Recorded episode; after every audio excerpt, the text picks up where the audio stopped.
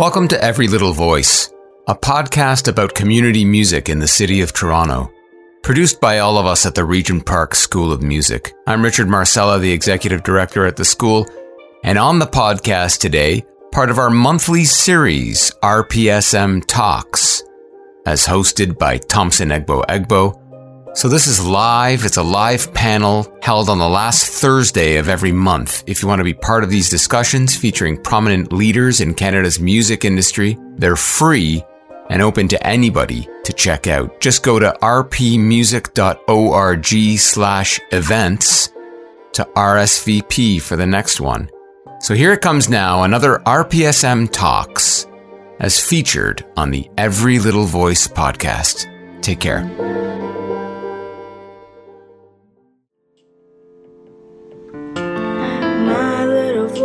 Voice of love and of fear. Gotta let my truth shine, don't even care who hears. Don't even care who hears. From the Regent Park School of Music in the city of Toronto, I'm your host, Richard Marcella, and this is Every Little Voice and our socially distanced Season 3, a podcast about community music. And if your little voice and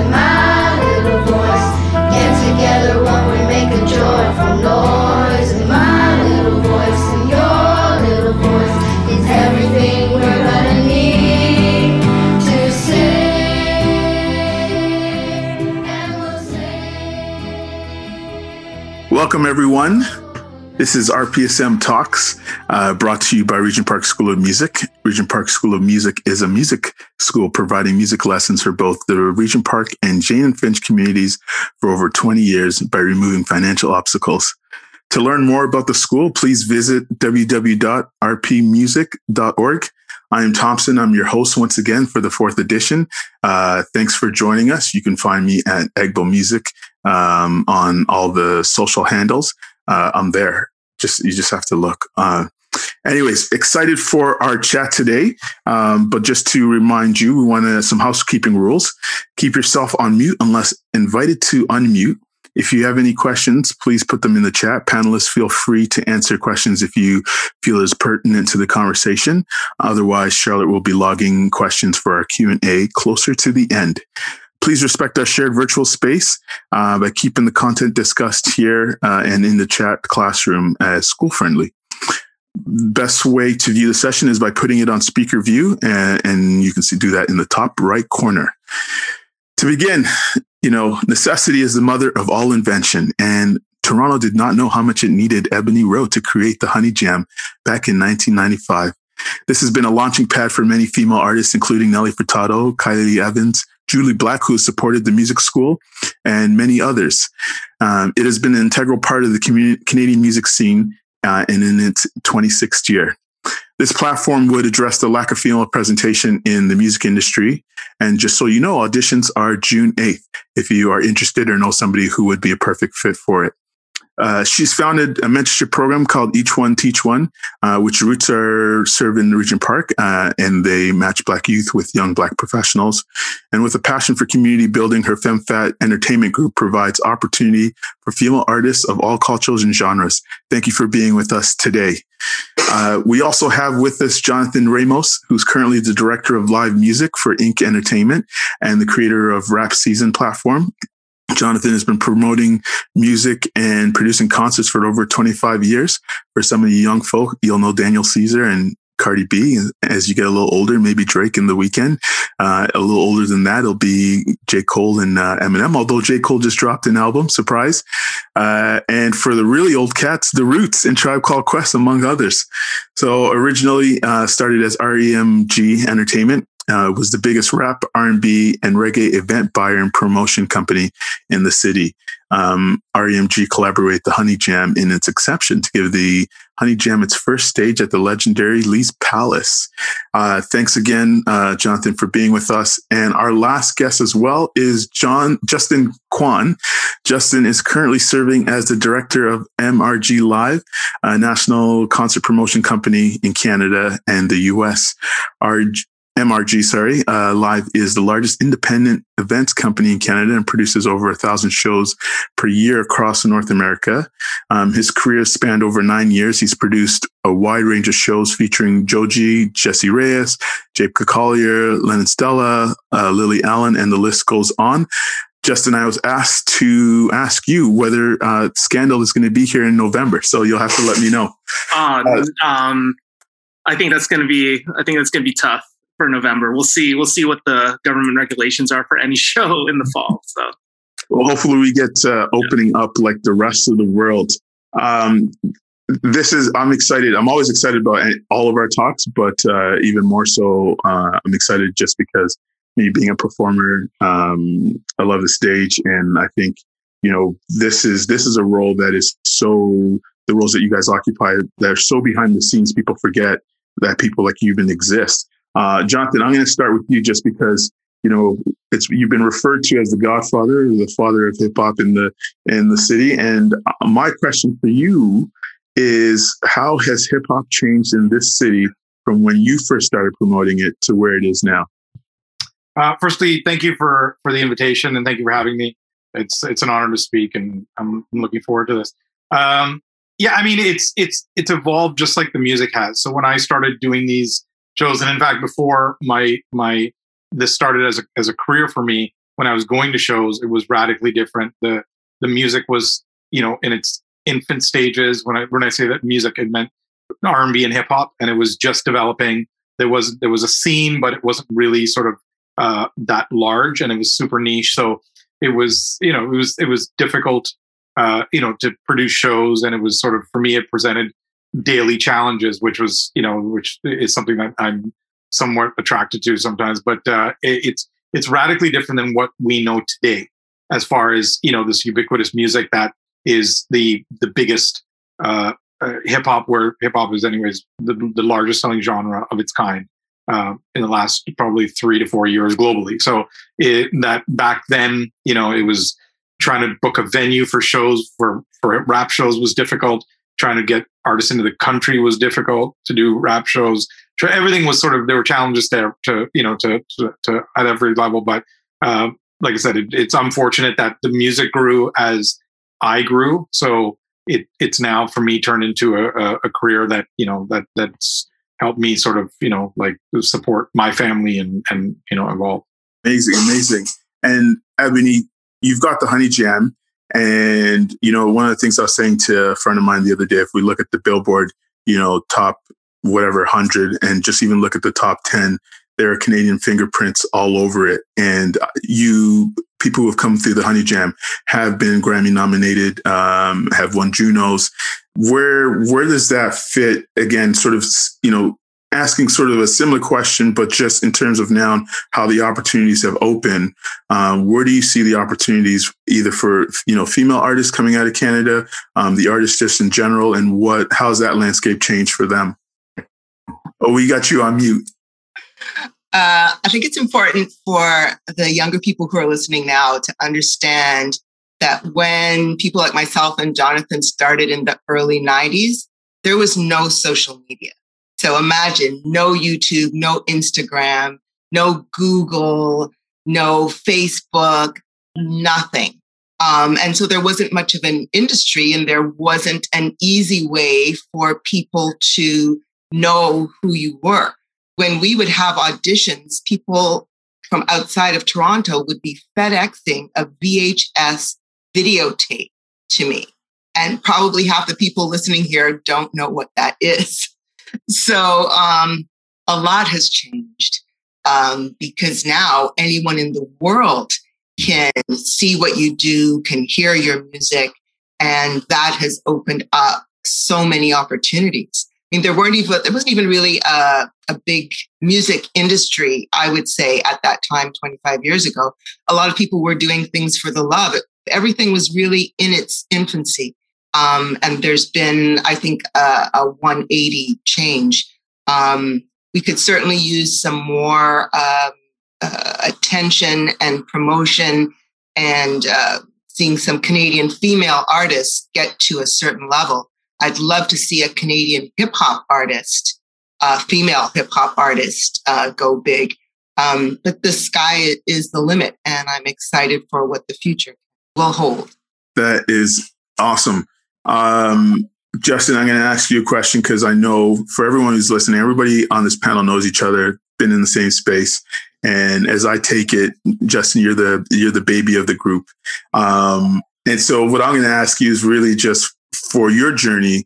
What have you learned both from Ebony and, and Jonathan? I know that your crosses path, your your paths across, um, in how you coming into a little later with some of those tools that Ebony has mentioned that she hasn't had. Um, how's it kind of made things easier for you, more challenging? Um, what's uh, what's your journey been like? Um, you know, I think I think the tools that we have at our disposal that's always going to change. Um, you know, I came up at a time when social media just was starting to become a really powerful tool that a lot of independent promoters could use. I mean, I you know, and Jonathan knows the story because I mean, I think he's heard a million times at this point. But you know, I, I had I had a regular day job. You know, I had a regular day job and a career that um, you know I put a I put my time in and I put on shows um, not only for fun, but you know, I had a lot of friends who were in the arts, and you know, it was a good creative outlet for myself.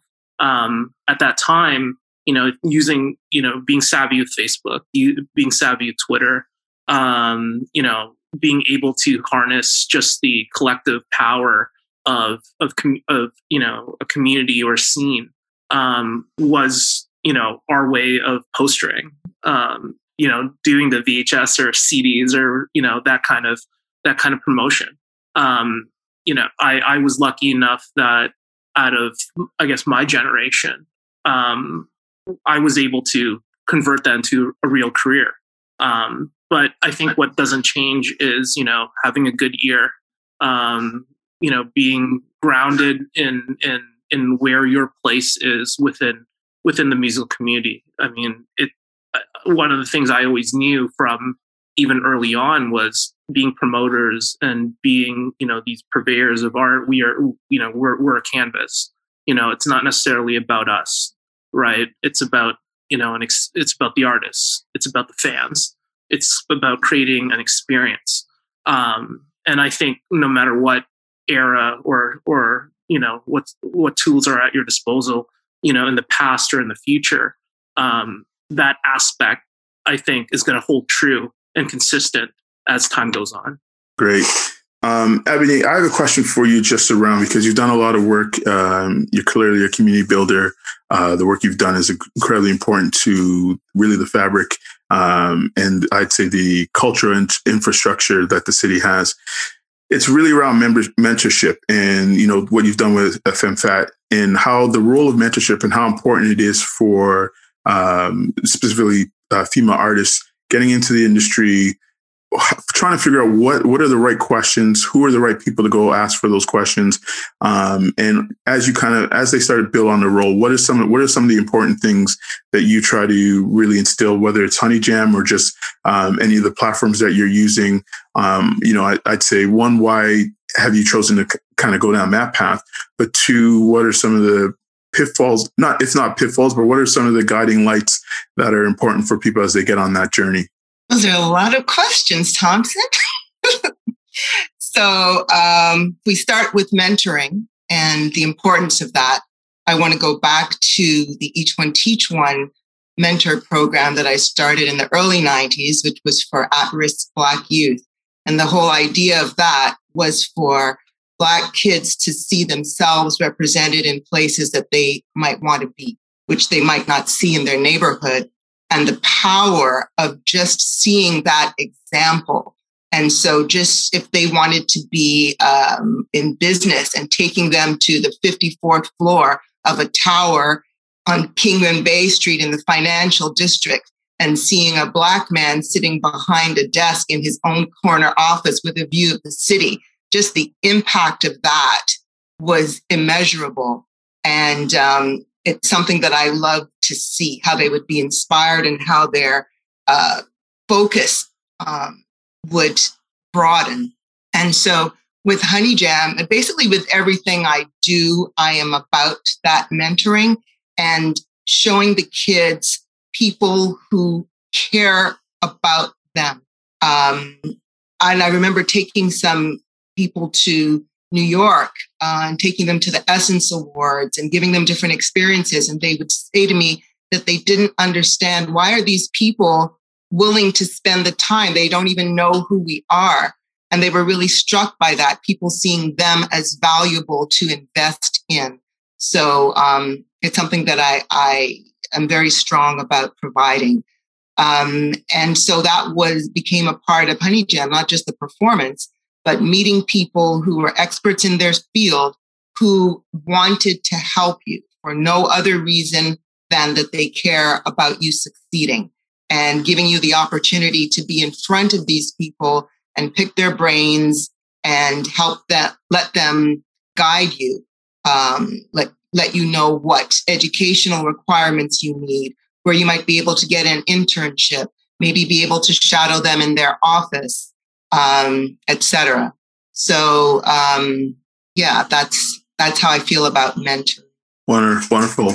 Um, Jonathan, I'm going to come come back to you, and and uh, one of the things I'm actually curious about is because you were a pioneer. Um, you probably hate hearing it like that, um, but no one was really bringing you know hip hop, R and B, reggae. That those weren't really you know um, the, the I guess the most popular forms at the time were you occupying that space by yourself? Um, and if you were, what kind of gave you that um, encouragement to say, "Hey, this, this is this this is needed right now, and, and, this is something I can I can do."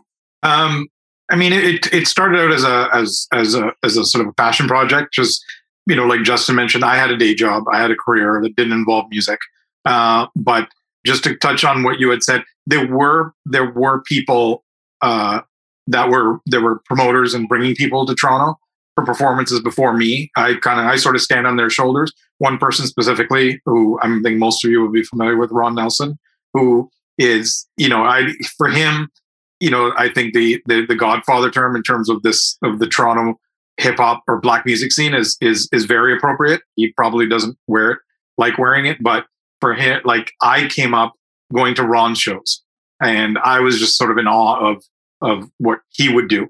And around that time in my life, I was looking for uh, I was looking for something. I don't know what I was looking for. I was, you know, I worked for the uh, for the provincial government.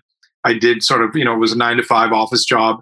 It, it was the job was great. Everything was great. It just I wasn't passionate about it. So I was sort of looking down the road, thinking like, can I do this for another 10, 15 years? I'd always sort of been music had been a big part of my life. Uh, not creatively because I can't sing and I can't rap and I can't do any of that stuff. So, uh, and I would go to Ron shows. And around that time, Ron had sort of pivoted and changed direction. Um, and which, you know, he decided, I knew through mutual friends, he decided he didn't want to do hip hop shows anymore.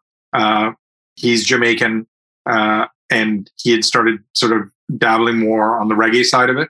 So that left a void in terms of consistent quality uh, performances in the city.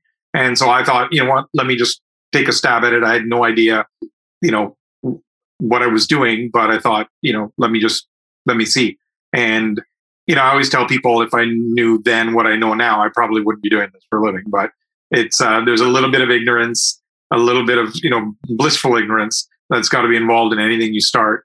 Um, but yeah, just one show turned into two shows, turned into four shows, and at that point, I had to sort of make a decision whether you know I keep my day job or I do this for a living because they were they were both interfering with each other. I was either going to get fired from my day job because I was sending faxes to agents during the day from uh, the Ontario government office, but uh, or you know, so that's really that was really kind of how how it evolved uh, for me. So it's I saw a void in the market. I saw something I could do that I was passionate about, and it was it wasn't uh, a it was a it was I, I it was my save it was my life savings but it involved me spending a lot of money at the time and just you know gambling it and you know it uh, i didn't lose it all on my first show thankfully so i had made enough that i could put it into a second show and i didn't lose all of that but i put it into a third show and then it just evolved and before i knew it it, it had become sort of a you know a, a, a career for me.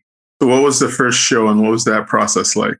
Um it uh, you know I, I go back to what Ebony said. This is pre uh, for a lot of people in this in this room, it's kind of hard to understand. But this is sort of pre-internet, uh, you know. And I won't bore you with like my process, it, the the specifics of the process. But I just, you know, I was a big fan of music. I used to be a DJ in high school, and I decided let me do a show with somebody whose music I love, and I just started. I started cold calling agents um, at the time, but. My very first show was June 21st, 1993. Uh, was a a rap group from LA uh, called The Pharcyde uh, that had just put out a year before I put out their debut record. Um, and for me, that's not even the most significant part. It's uh, the the opening opening act. There was an opening act of a band called Bass Bass that was sort of this Canadian funk uh, trio at the time. But the opening act for them was this brown guy from Brampton named Russell Peters. So Russell was the opening opening act, and he did like a he did a 15 minute set and he was a friend. I knew he loved hip hop and I thought, why not? Let's, let me try something different.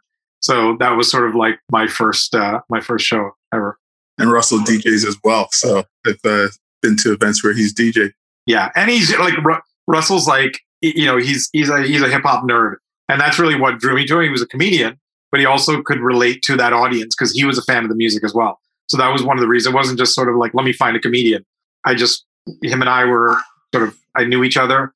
Uh, we had a lot of mutual friends. Um, and I was just like, Hey, you want to try this? He's like, sure, I'll try anything. And, uh, yeah, I'll, I'll, I won't tell you what happened. I'll let, you know, but, uh, it didn't work. It wasn't that great fun. uh, Justin, what was your favorite uh, first show? Oh man, well, hot tip. What happened is is actually in um, Russell Peters' biography, so everyone caught that book. so, um, you know, it's funny. It's uh, you know, I had I had a very similar story to uh, you know to what Jonathan had had mentioned. I I, I was working in advertising, um, which in uh, on the on the account side, so not even on the creative side, not making any commercials, but just literally um, uh, handling the uh, the budgets that go into making commercials. So and and dealing and dealing with the with the client. So um, not not the most fun advertising job you can think of, but you know I was quite young. I was uh, just out of school, or a few years out of school at that point. You know, um, I had progressed really quickly um, at, at a few agencies, and I think at that time I was you know a middle senior guy, which was nice when you know you're paying off your university debts. Um, but uh, yeah, no, I, I, I, I wanted a creative outlet. I love, I love music. I had a lot of friends who were in doing art, you know, in the art scene. Um, I guess they were like, "You're really good at organizing stuff." I'm like, "Yeah, I kind of, you know, do it for a living, unfortunately."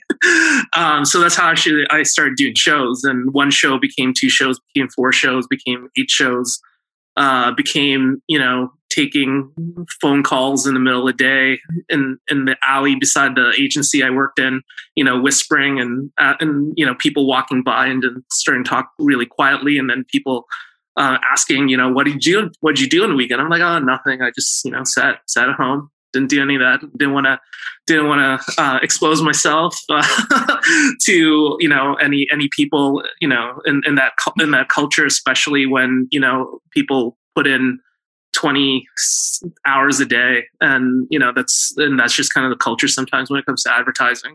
Um, but yeah i mean i got i got uh, i got found out because one of the activations one of the activations i was working on. Um, you know one of the people working on it called my cell phone and asked if they can do an activation at one of my shows. So that went downhill really fast and i had to make a choice of what career i wanted to make what I, what I wanted to do. But um, no, the funny thing is, I, I actually, uh, I, I don't remember the the artist that that I booked my first show. It was it was actually you know very uneventful. Um, what I do remember is you know when you start out, nobody has your back. You, you gotta you gotta prove yourself. I, I remember I called at least twenty venues. Half of them didn't even have a PA. Um, you know they weren't even. I don't even know how safe those rooms were uh, because a lot of them were dive bars. Um, but I remember I didn't even get the main floor of, of a venue. I'm not going to name which one it is. it doesn't really even exist anymore. Um, they gave me the basement it literally, and they're like, you got to bring your own PA. I'm like, are you guys going to pay for it? Like, no, you got to pay for it. You got to bring in everything down yourself, but we'll give you the room. Um, and I remember um, there was a lineup around the block um, for the show, and it was just a local band. And and you know, and I, I don't I don't think every, nothing really happened with with kind of the the artists that were there. It wasn't Pharcyde like like Jonathan's story, who are still touring by the way. I think.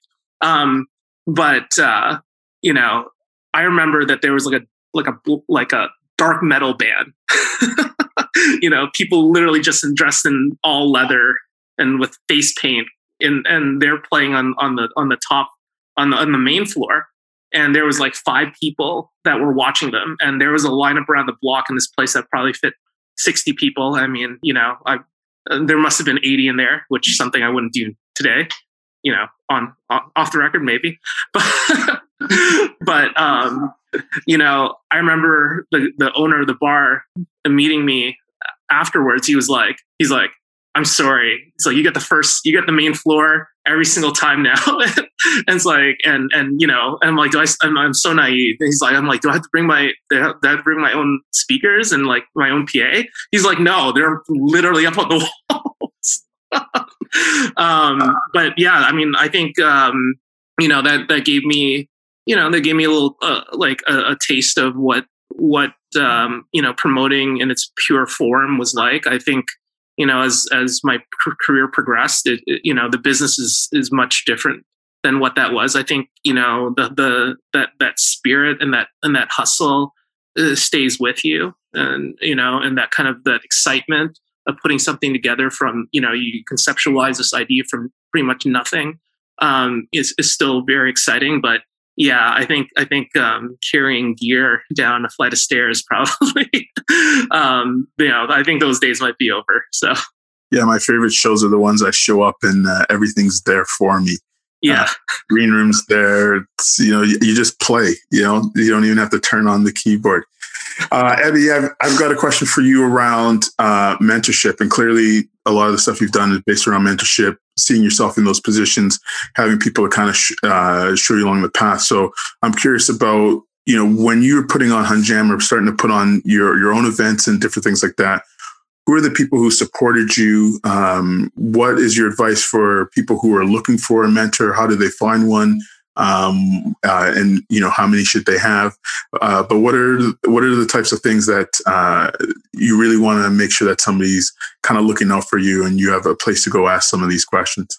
Okay, before we get to that, um, I want to encourage everyone who's listening um, to do the thing that you have a passion for doing.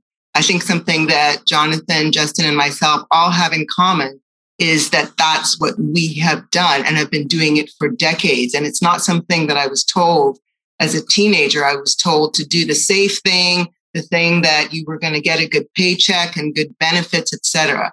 And that's all fine and well. But if it doesn't feed your soul, you're going to feel a sense of emptiness. And so I had a good job as a legal assistant and I too was risking my job every day, wanting to make a photocopy. And someone would say, Oh, what's this honey jam thing? And I would just hide under my desk because I didn't want to lose my job. It was very stressful, but I loved what I was doing, working with young people and working in entertainment. And so, whatever it took, I was going to find a way to do it. And I tell people when you have a passion project, it means that you can't not do it right? Like it, like it's oxygen for you. And even though, as Jonathan said, like, um, like it might not even be the best thing in terms of your finances and your your mental health and you know just all the stress that's involved um, and yet you can't not do it and so that's how i feel so many people over the decades have been like why are you still doing this honey jam thing like all all this and um, you know, you have to have that belief. And life is short. I think the pandemic has taught us that as well, that, you know, that the life that you have, make the most out of it and do what you love. In terms of mentoring, for me at the very beginning, um, sexual harassment was a huge issue. for me and for all women. And so that was a challenge for me because all of the mentors in the industry were men. And so you would say to someone, Hey, I'd like to learn about something. And they'd say, Oh, okay. Um, why don't you come by the studio around midnight? And then, you know, and everyone knows what that can turn into. So that was a challenge, um, being respected. So if I would go somewhere with a male in the music industry, just as a colleague, people would not see me in that way. They would think maybe I was a groupie or something like that. So that was very challenging. But I am a Leo by astrological sign. I'm a Black woman with attitude.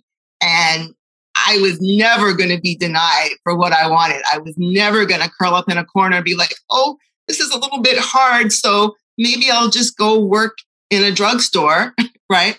It's like, this is what I wanted to do. So somehow, some way it was going to happen. Now, Mr. Jonathan is one, is and was one of my mentors.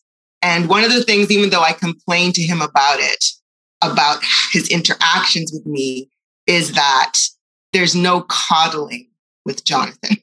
like he's telling it to you straight up and you know warts and all and if he doesn't think it's a good idea he's not going to tell you that it's a good idea. It's like that's trash ebony. That looks stupid. That flyer looks outdated. Why are you doing that? And you know he will share with you what his experiences are uh, because he wants to see you win. And that's not always something that you will find.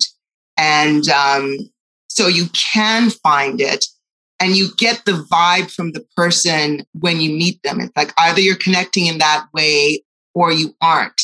And some people might be a little bit shy and not feel comfortable to reach out to someone that they don't know. And sometimes they're going to say no, or they're not going to respond to you, or they're not going to make time for you. But for the things that you want in your life, you don't let anything stop you. You just keep trying. Uh, one of my biggest sponsors, I tried for seven years because it doesn't cost anything to try, to send an email or to make a call. So you have to be persistent, you have to be committed, and you have to know what's expected in order, especially to be an entrepreneur and to carry something on your back where you're the first person there and the last person to leave and willing to pick up the garbage as well as be there in front of the cameras, right? So find your tribe, you know, find the people that care about you. And, you know, so if you're part of the Regent Park School of Music, then there's lots of people there, counselors, instructors, I'm not sure how it's set up, that you can go to and ask them, you know, to help you find someone, to pair you with someone. So, um, yeah, I, you know what? That's it. Uh, I'm glad you mentioned that because uh, while you're here, um, we get it from straight from the source. Can you just break down the Honey Jam for us? Because we do have, um, you know, students who potentially that could be something they could aspire to in the next year or two or next three, three or four years, um, and just kind of the process um, they would go through if they wanted to be a part of something like this. So uh, first, you have to be female this is uh, uh, an all female event. And if you check out our website, it explains um, why that's the case and how we started. Um, so we hold auditions um, and you have one minute. There's judges and you sing. It's all different cultures of people, by the way, and all different genres of music from hip hop to country, opera, R&B, rock, pop, reggae, everything. So you have one minute and so you are selected for the program based on your audition. And the audition is really just about your talent. And then once you get chosen, you go through the program, which is vocal and performance coaching, songwriting camps, uh, music industry workshops on management, publishing, etc. Um, different performance opportunities prior to the concert, media training, um, being able to hear from established artists like uh, Jessie Reyez or Melanie Fiona. Um, so those are the types of experiences that are part of this kind of three month window. Um, and then we have the concert at the end of it. and we invite people from the industry who might be able to help you in your career. And then that's basically the end of the three month program. But being an alum of Honey Jam is a forever thing. So opportunities happen all through the year. At the beginning of 2020, which was our 25th anniversary year, uh, one of my bucket list dreams was to take an artist to the Grammys in Los Angeles. And I was able to do that before COVID. And the artist that I took is someone who did Honey Jam three years ago. You know, so we follow the artists through their entire careers. We promote what they do. Um, one of our artists, she was a rap artist called Stella Brown from 20 years ago. She is now known as Stella Meghie, a feature film director. She directed The Photograph, and she's just been tapped to be the director of the official Whitney Houston biopic. She's going to be working with the legendary Clive Davis. And, you know, like I just feel like a proud mama bear. So if you look at our Instagram, we're always promoting what our artists are doing decades after um, they were in Honey Jam. That was a great movie. Glasper did the music. I enjoyed it very much. So thanks so much. Uh, Jonathan, uh, Justin, just for a breakdown and to educate the students a little more, um, understanding the roles of a buyer or a promoter, what is the difference? What do they, what's the space they occupy? What do you, how would you break down their roles to, e- to either of the, or of you, either one of you? Justin, you want to take that?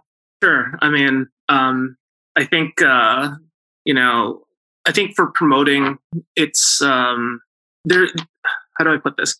Promoting, it's for me dealt with a lot of instincts, it dealt with a lot of you know um, your ability to to create excitement within you know maybe your group of friends within you know your your sphere your network of people right how you did it was was part was where the magic was right um i think when it comes with something like uh you know with buying the, the instinct is still there right I, I you know i always say that um you know, uh, money doesn't buy you good taste.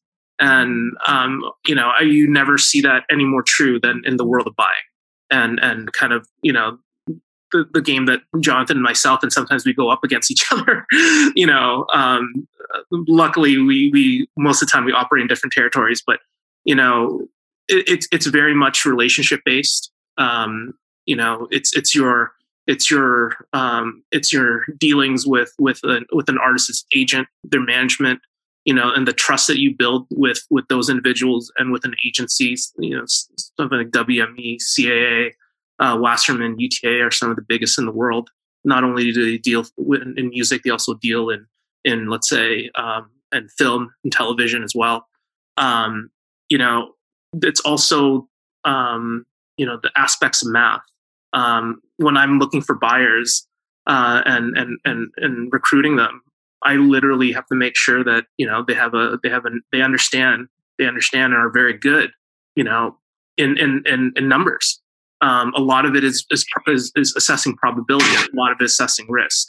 You know, um, I I always say that on, in, in a lot of internal communications with with at at, at my company, uh, you know, Emergy Emergy Live that you know think of us as as managers of a mutual fund we literally invest you know we, we invest dollars into you know these types of um, events and, and and and and these assets in order to generate a return which is the probably the most boring thing you could say when you're talking about you know putting shows on for you know like rule or um you know i think i think we had you know, like Conan Gray or whatever, right?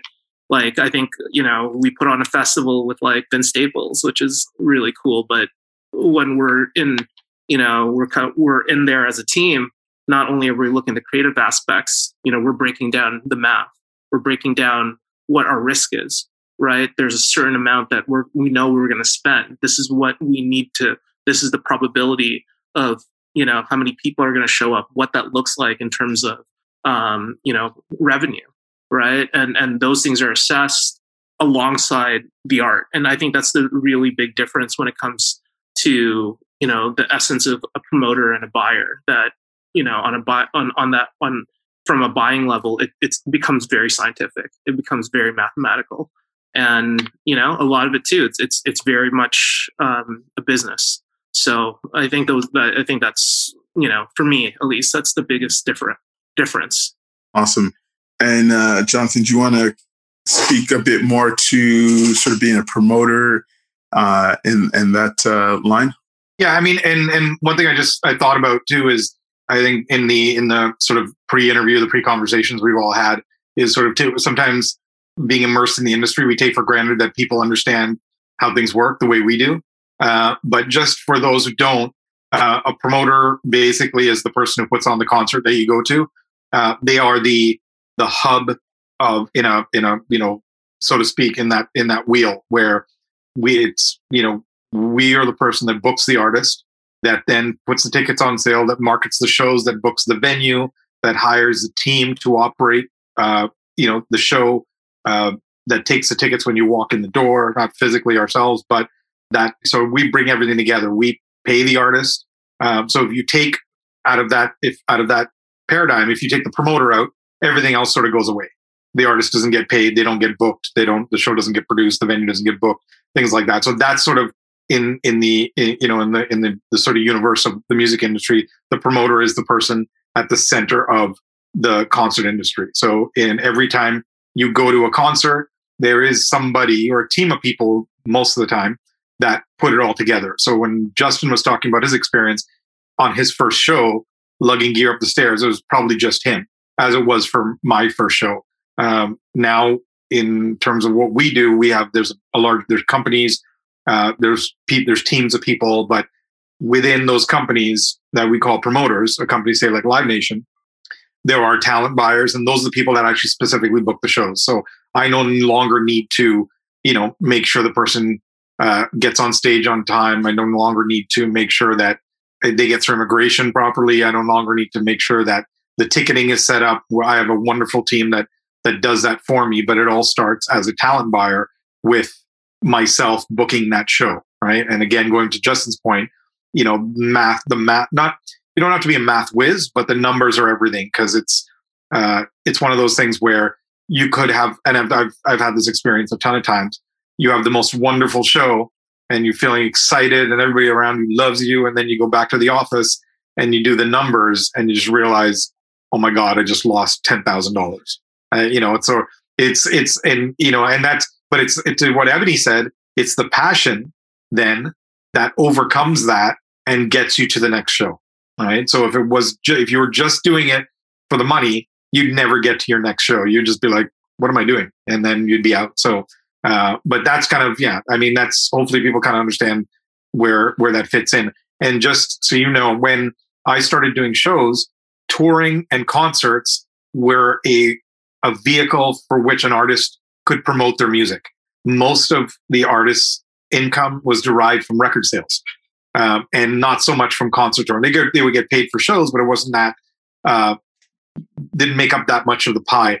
Fast forward to today, the touring business and concert income is the single biggest source of revenue for artists. It overshadows payouts from streaming, from sync, from uh, most of the time from publishing, and it's the first dollar that most artists will see. Uh, so if you're an aspiring artist, that is probably the most impactful part of your career, and and that the the, the and the money in this business. There's so many middlemen between you, the artist, and your fans. Um, so money travels through a bunch of hands. If you have a label, it goes through their hands or a publisher. The closest you'll ever get to your audience is on a stage at a show there's there there's no middleman you get your message across. Um, you know you don't have to wait six months most of the time to get paid. So i think i always try to tell people that if you're an artist your live show and your touring business is probably the most precious thing you will you will own and thing you'll have the most control over. Awesome I, have definitely experienced that. I, I, like to say the most honest relationship I have in my career is with my agent because at least when they do something, I see money. Um, but uh, everyone else, I'm just kind of like, what's going on? uh, we we have a little segment right now, which is sort of taking the learning further. But what I'll couple with that is really um, one again thanks for coming um, what haven't i asked you that you're like you know what he missed out on this this is really important um, and along with that if you have any recommendations on books um, documentaries where should people kind of you know if they're interested kind of explore and really um, i know your paths have kind of come as almost like a side hustle and bloom blossomed into what you're you're doing full time but uh, i'd love to kind of just hear your thoughts from each of you along that I'll start with uh, Ebony. Start with you. Um, wow, I could talk for hours and hours and hours. What I'm thinking about about are the things that I was not told that I wish I had been told, um, and the things that I find are so important to me now to know, and in terms of how I conduct myself. And it may sound a little bit airy fairy, but just the idea of of loving yourself and when you love yourself and you don't allow certain things to happen to you, you are the captain of your ship. And, and so you decide how your life is going to be. And whether it succeeds or fails, you have control over that. Um, I mentioned the uh, issue of sexual harassment. One of the things that I did is that if a man wanted to meet with me, I would meet in the morning or at lunch, not in the evening. Like you can control those things. You don't have to be a victim. And so don't allow it to happen. Don't just allow life to happen to you. Take charge. Keep good people around you that you can trust and that support your dreams, but who are also very um, straight up with you. You don't want to just have yes men around you learn, always be willing to learn, never be too arrogant to think that you know everything. I'm always learning every single day. Um, and be inspired. Uh, look at whatever it is that you want to do. Look at someone who has succeeded where you would like to be and beyond. And if they've written a book, read it. If there's some sort of a place where they were honored and it takes you through their career, watch it a lot of people who that you think are bawling and that it happened overnight, it may have taken 30 years. And I was watching on the Billboard Awards, Machine Gun Kelly got an award. And he said, I've been in this business for over 15 years. This is the first award I have ever received. And he said, if I had stopped at 12 years or however many years, he wouldn't have gotten the award. And he said, uh, suspend disbelief and invite in magic. And that to me encapsulates what it is to have a passion project and where you can't not do it is just invite in the magic and continue to believe in it.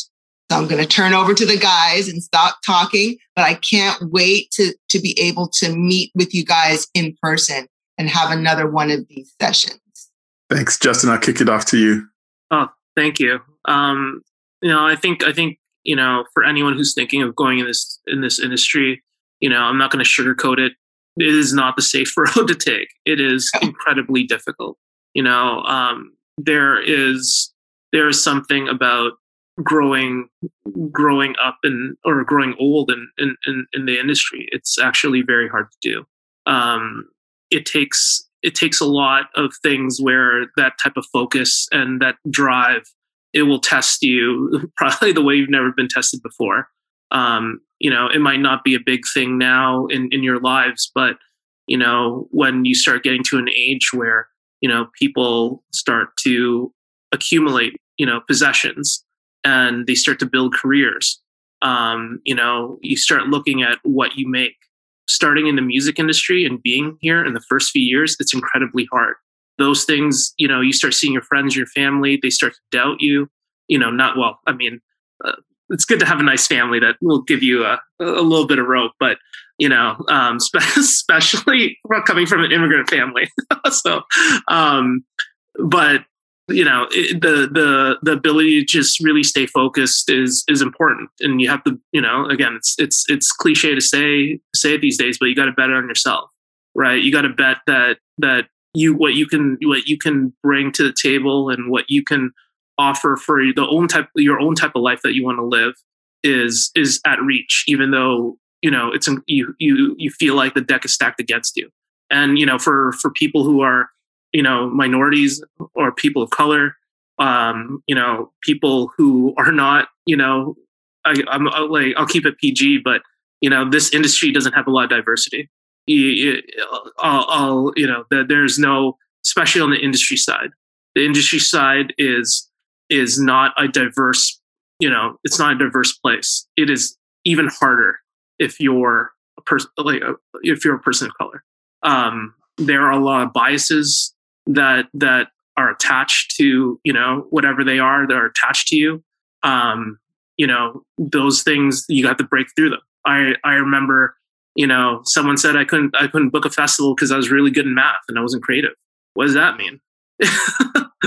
you know, I'm like, what am I supposed to be good at? I'm I'm sorry that your the entire accounting department are made up of Asian people, and that's where you think I should be, right? And and that that will happen, and you know, it, it's it's probably no different than you know.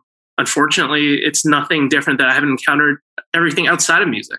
So you know, it's it's it's important to to you know know who you are understand it's going to be difficult but again you know music industry needs, needs representation.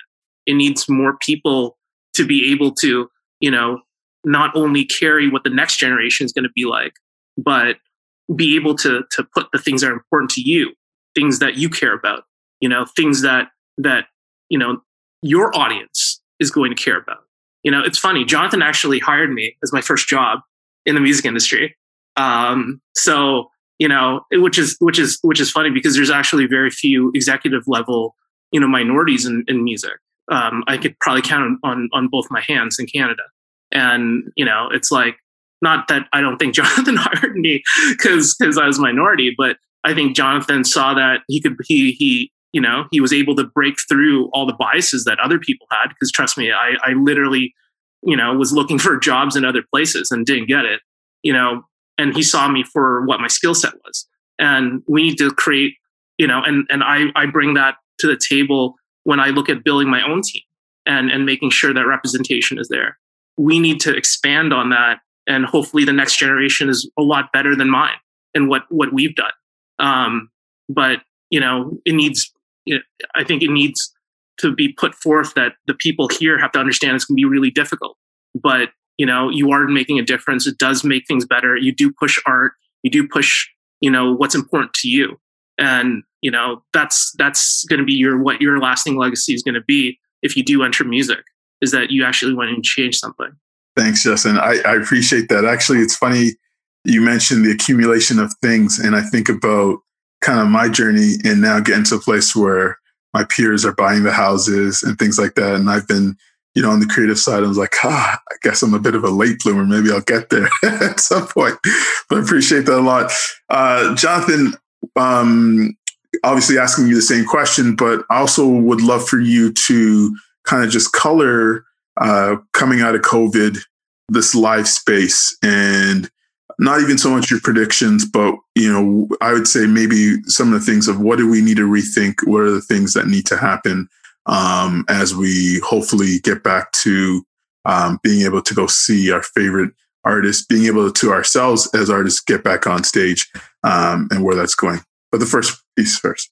Well, I mean, I'll, I'll, i want to touch on something that Justin said because it's when when I hired Justin, it was uh, you know not because of his good looks and his penchant for math, but he came to me highly recommended by by someone that I Uh, that I whose, uh. whose opinion I value, and that's that was what opened the door, and that's really what happened. And there wasn't much of a interviewing process. There wasn't much of a thing, and and and I and I say that to sort of reiterate in the, in any business, but in this business especially, your reputation is everything.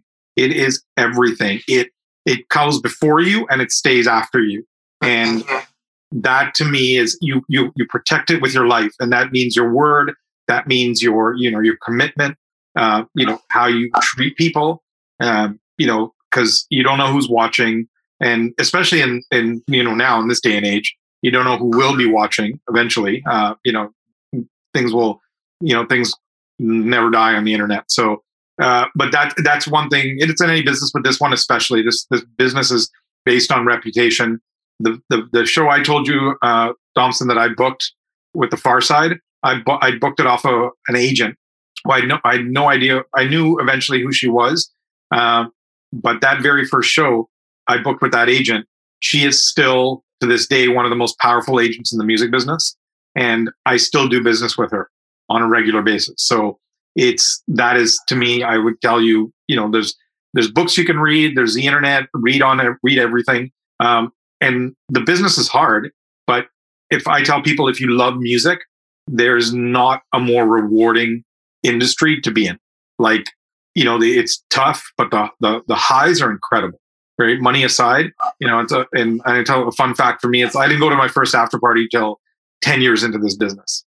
So all of that stuff that's around the business, it's sort of you know, it just for me it was just the the passion about doing shows. So um, you know, there again, like Ebony, I could go on uh, in, in so many anecdotes. But as far as where we go from now, I think the one thing um, that this pandemic has illustrated, as it, as it pertains to the industry, is there is no replacement for live music.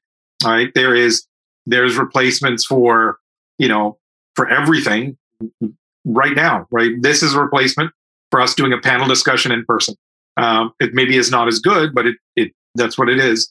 There's a replacement from working in an office, is working from home. There's, you know, music you can get is becoming increasingly disposable in terms of recorded music and how people consume it and how fast they consume it. But it's something that I think we in the business always knew.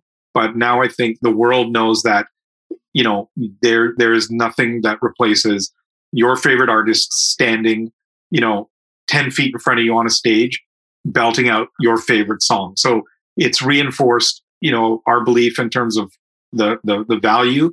And it's created now what we we're we're hoping for and we all believe uh, is a pent up demand for this music. So when the floodgates finally open and it's happening in the us already sadly it's not happening here yet but with festivals there's a bunch of festivals in the us uh, you know rolling loud is one uh, there's a bunch of them that these festivals are selling out in one day. They're selling 30, 40, 50,000 tickets in a single day simply because people are like, wow, I want to go out. I want to be around people. I want to be able to share the passion for music with these other people. Um, you know, sometimes I always, you know, I'll spend a lot of my time during a show backstage in the production office or somewhere where I don't, I'm not around people because at some point you're like, too many people. Uh, I've learned I'll never complain about that again, being in a crowded room.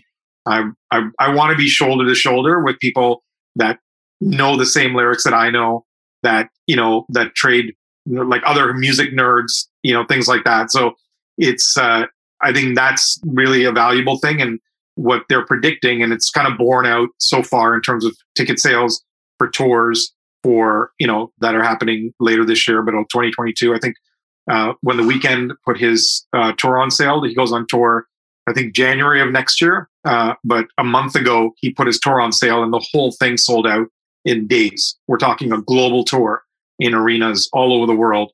Um, and that just illustrates the pent up demand and what people see in terms of the value of music. Right. And then that feeds back, if you're an artist, to what I was saying about, you know, your single biggest source of revenue will be, you know, will be your live show. That's that's uh, that's really great. I'm going to be putting that on my Instagram as soon as um as soon as this is done. No replacement for live music.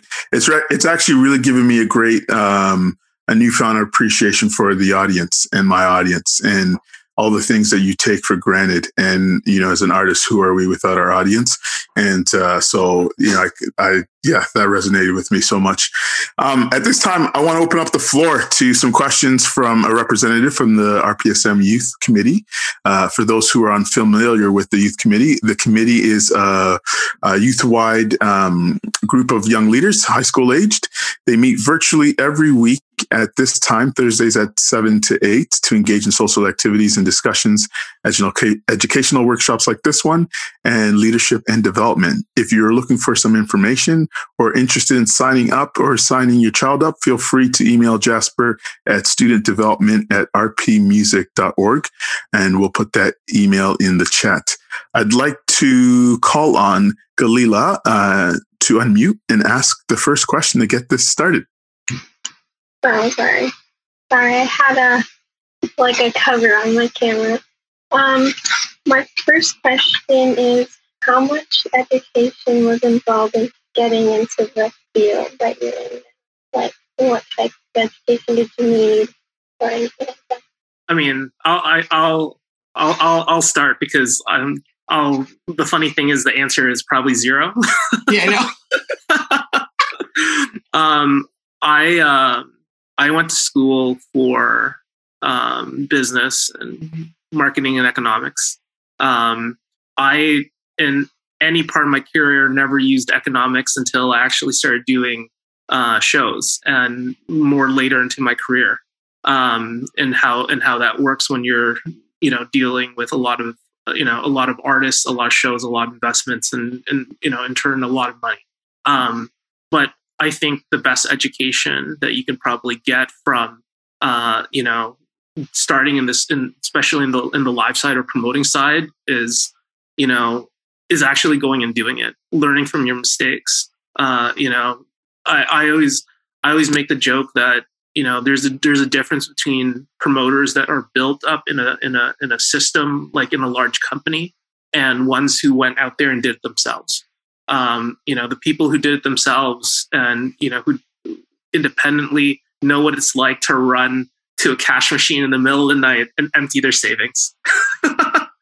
that type of education and that type of feeling and how that changes your perspective even when you're dealing with you know i'm not going to put it out there like in terms of actual amount but let's just say like i deal with you know close to nine figures you know a year in in terms of investments um in, in terms of things that are going in and out of you know the company i work for and, and, and what our bank accounts are. You know the that that type of what you learn from putting in your own money and and winning and losing from that and how that changes even when you're you know you're working on on a large scale it, it stays with you. It never it never goes away. Um you know and for me it's like yeah if if i didn't go to school would i still be doing this job? I probably would be. But you know you take bits and pieces of where you learn no matter where they are. And you know it helps you form you know not only what you're what how you approach the business um, and how you approach art, but it also, you know, you put a lot of yourself into, you know, how you how you do that work. You know, a lot of, a lot of times there's people who can't who don't understand. You know, they can't stomach risk. They can't stomach uncertainty. This is a bad industry for that, right? You need to be able to deal with the unknown. It happen, you know, because a lot of times you you don't know what the future holds, right? But um, yeah, I mean, it's it's always great to have a uh, an education because there's a, a, ton of things that you can learn from you can you can absorb and learn from but the best experience is actually going out and doing it. Yeah and yeah i just quickly add there are i mean it depends. When i started there were no music education programs. Uh, you know fortunately now i think every uh, post-secondary institution offers some sort of music education programs and then there are some uh, that are dedicated specifically to that specifically to that uh, you know, most of it's available on the internet, but I would tell people to sort of go uneducated. For me, eh, you know, I I probably spent uh, a lot of money, time, and and effort uh, learning things the hard way. Uh, but it's really about understanding sort of you know how how it all works. But there are very few barriers to entry into the music industry. You know, it's not like you know if you're practicing law, you have to write a bar exam. If you're doing medicine, you have to do you know seven years of school. Um, but it's all that's a good and a bad thing, right? So it means anybody can get in the industry, and you meet a lot of people that shouldn't be in this industry. But at the same time, it means that you, from your basement, your bedroom, your home, can leapfrog into this industry really quickly. There are artists, especially through COVID, there are artists that this time last year were recording songs in their bedroom and now are charting on Billboard and doing award shows and you know are slated to sell out their tours in 2022. So you know it it can it depends on your thing, but there is no easy there is no easy fix, right? There is no like you know I want to be an artist. I'm going to record some stuff. I'm going to upload it to SoundCloud, uh, and then you know I'm just going to wait for uh, the money to pour in or the like. So it's it's a hard road and there's a lot of false starts. But uh, yeah, I mean, in on the back end of it, as far as the industry itself, I'd encourage you know anybody who wants to do it for a living to to research some things and see. School is not for everyone, and it doesn't mean you can't. Just like Justin said, it doesn't mean you can't do it if you don't have a formal education in the music industry, but it is there and it's available. And I would encourage people to at least, you know, at least explore that. I am an English major. I didn't have any formal education for any of the things that I now do. Um, I'm a graduate of the School of Hard Knocks.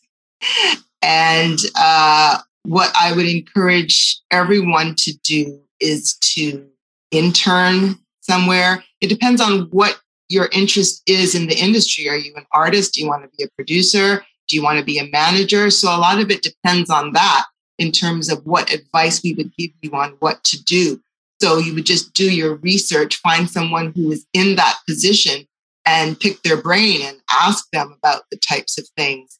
But no matter what you want to do, so even if you want to be an artist, I would encourage artists to understand what a promoter does, to understand what someone who programs uh, songs for radio does. Like every single aspect of your business, you should have a curiosity about and try to get some knowledge so that you understand the big picture. There's no downside to knowing as much as you can. So there's lots of free stuff on the internet. There are music schools like Harris and Trebas. There are online courses. There are conferences you can go to like North by Northeast and um, Canadian Music Week and all of these different things, which are also great to network with people from all different areas of the industry. Uh, we do um, something called a mentor cafe, which is kind of like speed dating, where we have about 20 different people who act as mentors and you kind of play musical chairs. So you're sitting across from an entertainment lawyer and you get to pick their brain for 10 minutes and then you go to the next one and you're sitting across from Jonathan and then you're sitting across from Jully Black. And uh, it's something that the artists love and that the mentors really love. It's so energizing to um, be able to share and to be able to receive all of that knowledge. So um, that's what I would advise. Been amazing. Thanks, Galila. Thanks for uh, us starting off our Q and A with that question. Uh, are there any other questions from the audience for our panelists? Either put them in the chat or you can um, also jump in. I'll read one. But first, I want to shout out Honey Jam. I think I auditioned for it like 10 years ago. And everyone just like do it for the audition experience. Anything you can do like it was such a good time and i like still have friends from it. Um okay this is for you ebony. In regards to doing your passion what if you're not sure what your passion is or if you have more than one passion? How do you still follow your passion? So quite a few questions in there but yeah. So it will it will find you. Like it will find you. Um I, I don't know what else to say it will choose you. You know, like you'll just find yourself being drawn to different things. Um, so in when I was in uh, high school, I thought that I wanted to be a teacher, and but teaching has become a part of everything that I do, and the idea of mentorship and educating others. I just don't have a teaching certificate, and I'm not inside of a of you know, a school doing it. Um, but I just knew that that was something that I wanted to do. And I wanted to work with other people. And I always wanted to um, do things in the community. I was always an activist from when I was 11 years old when I discovered Malcolm X. Um, I don't even remember the sequence of events where that happened, but it just resonated with me and um, it lit a fire within me. So I didn't go looking for it. And then along the journey, with all the things that you have to do as an entrepreneur, you find skills that you didn't even know you had because you're forced to do them. And then it's like, wow, I can actually do this thing that you didn't even know that you could. So I think you'll you'll find it. You'll know yourself you'll know the things that you love to do. You might love to cook. You might love to do sports. You know, you might love certain elements of music. I think if you just, I think it will, it will hit you. Forgot to shout out that question was from Akeem. So hopefully that helped you, Akeem. Hey, Akeem. yeah, that's it, Thompson. Thanks, Charlotte. Uh, do we we have time for one more question before we move on to our director, Mr. Richard? But we're not ready for you yet. As long see if there's one in the chat. Does there anyone else have a question? Going once. That was it for questions, but I'll ask one. Um, are there any artists you're dying to see out there once we can be out uh, it, with experiencing live music with each other? Um, this is going to be very quick. I said to everyone, once things open up, I don't care who it is. I don't care if it's accordion music. I am going. I'm staying all night. I'm dancing. I'm wearing whatever skirts they wear, and I'm going to be happy about it. So that's my answer. Ebony, you realize this is being recorded, right? oh no! The part where you say "I'm going and staying all night." I might just, I, I, I might just screenshot that part of the video and play it for your friends. Okay, that's fine. I have a question. Just seeing Jonathan. Hi, um, it's Tara. Um, I actually work um, in live entertainment with MLSE, and I wanted to ask um, Jonathan or Justin if you guys have any sh- upcoming shows that um, are looking to book or want to book before, like, as soon as shows can happen again. Um, I I I book out of the U.S. as uh, um, as well um, as in Canada. Um, let's just put it this way: there are going to be a lot of shows in parts of California and um, and uh, in the Pacific Northwest um, as soon as August September, and and that's without restrictions. Um, we have an office in Miami. There's a guy out there that does a lot of electronic shows um, they're already living in the future. I think they were living in the future two and a half months ago. But um, yeah, I, I think um, with regards to anything on an arena level or things that are more concrete in in in Toronto, or I mean, there's a lot of um, there's a high probability for shows to come back in in October and November. Um, for anything on a larger scale, we're we're looking into next year. So I would say um, spring next year is probably most realistic if we're looking at uh, things on a larger a larger scale. I'm, I'm, maybe Jonathan has has something has something cooking. I don't, I don't know. I mean, I, I'm just I'm excited because it's it's it's there is a there's a ton of artists. I probably won't see all of them, and I don't know how long that that that energy is going to last for me. Where I want to go out every night and see shows before I'm like, okay, I'm good. Uh, but it's really what the one part I'm looking at. What always sort of charged me up at shows, and this goes back to my very first show, was I get a lot of satisfaction out of watching people at shows, uh, and not in a creepy way, but more in the more in the kind of like uh, I remember my very very very first show at that Pharcyde show. I was standing at the back. I was kind of exhausted. It was halfway through the show, and my girlfriend at the time was standing beside me, and I was kind of like just looked. She I looked a little drained, but she just looked at me and we were at the back of the room and there were like 500 people in front of us. And she's like you did that. And to me that was part of it. It was like watching that energy that i was a small part of bringing that together. So whether it's like you know 15 year olds or 16 year olds or 25 year olds but it's like you're putting those people together and then the satisfaction that will come eventually from uh, you know those artists that maybe sometimes took fans for granted and no longer, right? That they will come off the stage and they will just, you know, the, it's those it's those artists that you know you have to actually like pull them off the stage. You're like you can't do seven encores. You know, people have to go home. You know that it's that kind of thing. I think I think artists will appreciate I have a whole new appreciation for fans. But that's really what I'm looking for. There's a lot there are, there are a lot of shows. There's a lot of new music where for artists that broke during COVID that will tour, and these guys have never done shows in their life all they've done is you know record music out of their bedroom uh, and i'm looking forward to seeing that kind of stuff so you're, you're probably in the next couple of weeks you're just going to start seeing tons of of you know of, of shows uh, just happen i think that and but it's really for me but the energy of the people that are going to Amazing. Thanks so much. Uh, thanks uh, for the question, Tara. Uh, and now we actually have Richard Marcella, director of the music school, to make some announcements. Thank you, Thompson.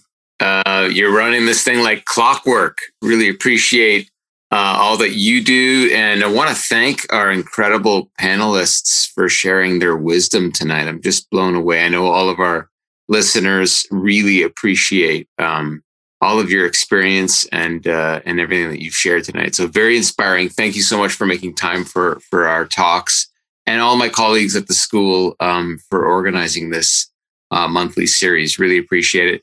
Couple of quick announcements. Um, RPSM parents we had a parent meeting scheduled next week. It's going to be bumped to the 10th of, of June. So look out for that email. We're going to give that to you uh, soon, but it's seven o'clock on June 10th. We hope to see you there. And our end of year recital is, uh, we've gotten such an overwhelming response of our students that want to participate that we've had to actually break it up into two. So it's going to be one at 11 a.m. and one at 2 p.m. on Saturday, June the 19th. So everybody's invited. Follow us on social media and we'll give links to it. But it's on Saturday, June 19th. We hope that you'll come and hang out with us, cheer on our students. It's a great way to end the year to uh, cheer on our students and our faculty. So uh, that's it for me. Thank you so much. And I'm back to you, Thompson. Thanks. Wonderful. Uh, so we just want to give a big thank you again to our panelists. Uh, we enjoyed your insights, and uh, it was this was this was a lot of fun. Um, Lucas has put up all the media handles in the in the comment section, so you can look for them there. Uh, as always, this will be up at some point in time when Jasper edits it and makes it beautiful and cuts out all the popping and whatever. Uh, thank you to Lucas, Simone, and Charlotte from the Youth Committee for helping support this event. A big thank you to Stephanie Purificati and Jasper Gahunia for bringing this series to life. Um, always bringing us wonderful people, and we love your uh, just your reach in the industry and uh, clearly people like you. Uh, still not sure what, but uh, sorry. Um, clearly, you've got a great uh, network going on. Shout out, thanks to uh, Devin Good Food for the discounts and food deal uh, that they provide for our online events. Uh, please check out our YouTube channel uh, as well as Every Little Voice podcast for the past RPSM recordings. Uh, make sure you uh, RSVP for the next one happening. I am Thompson Egbo and this concludes the fourth installment of RPSM Talks. Talk to you soon. Thank you so much, everyone, for being a part of this today. Thank you for supporting the Every Little Voice podcast. Please subscribe and share it with your friends and colleagues. I'm Richard Marcella from the Regent Park School of Music, where to learn more, visit rpmusic.org. Thank you for your support, be safe, and we'll see you again next time.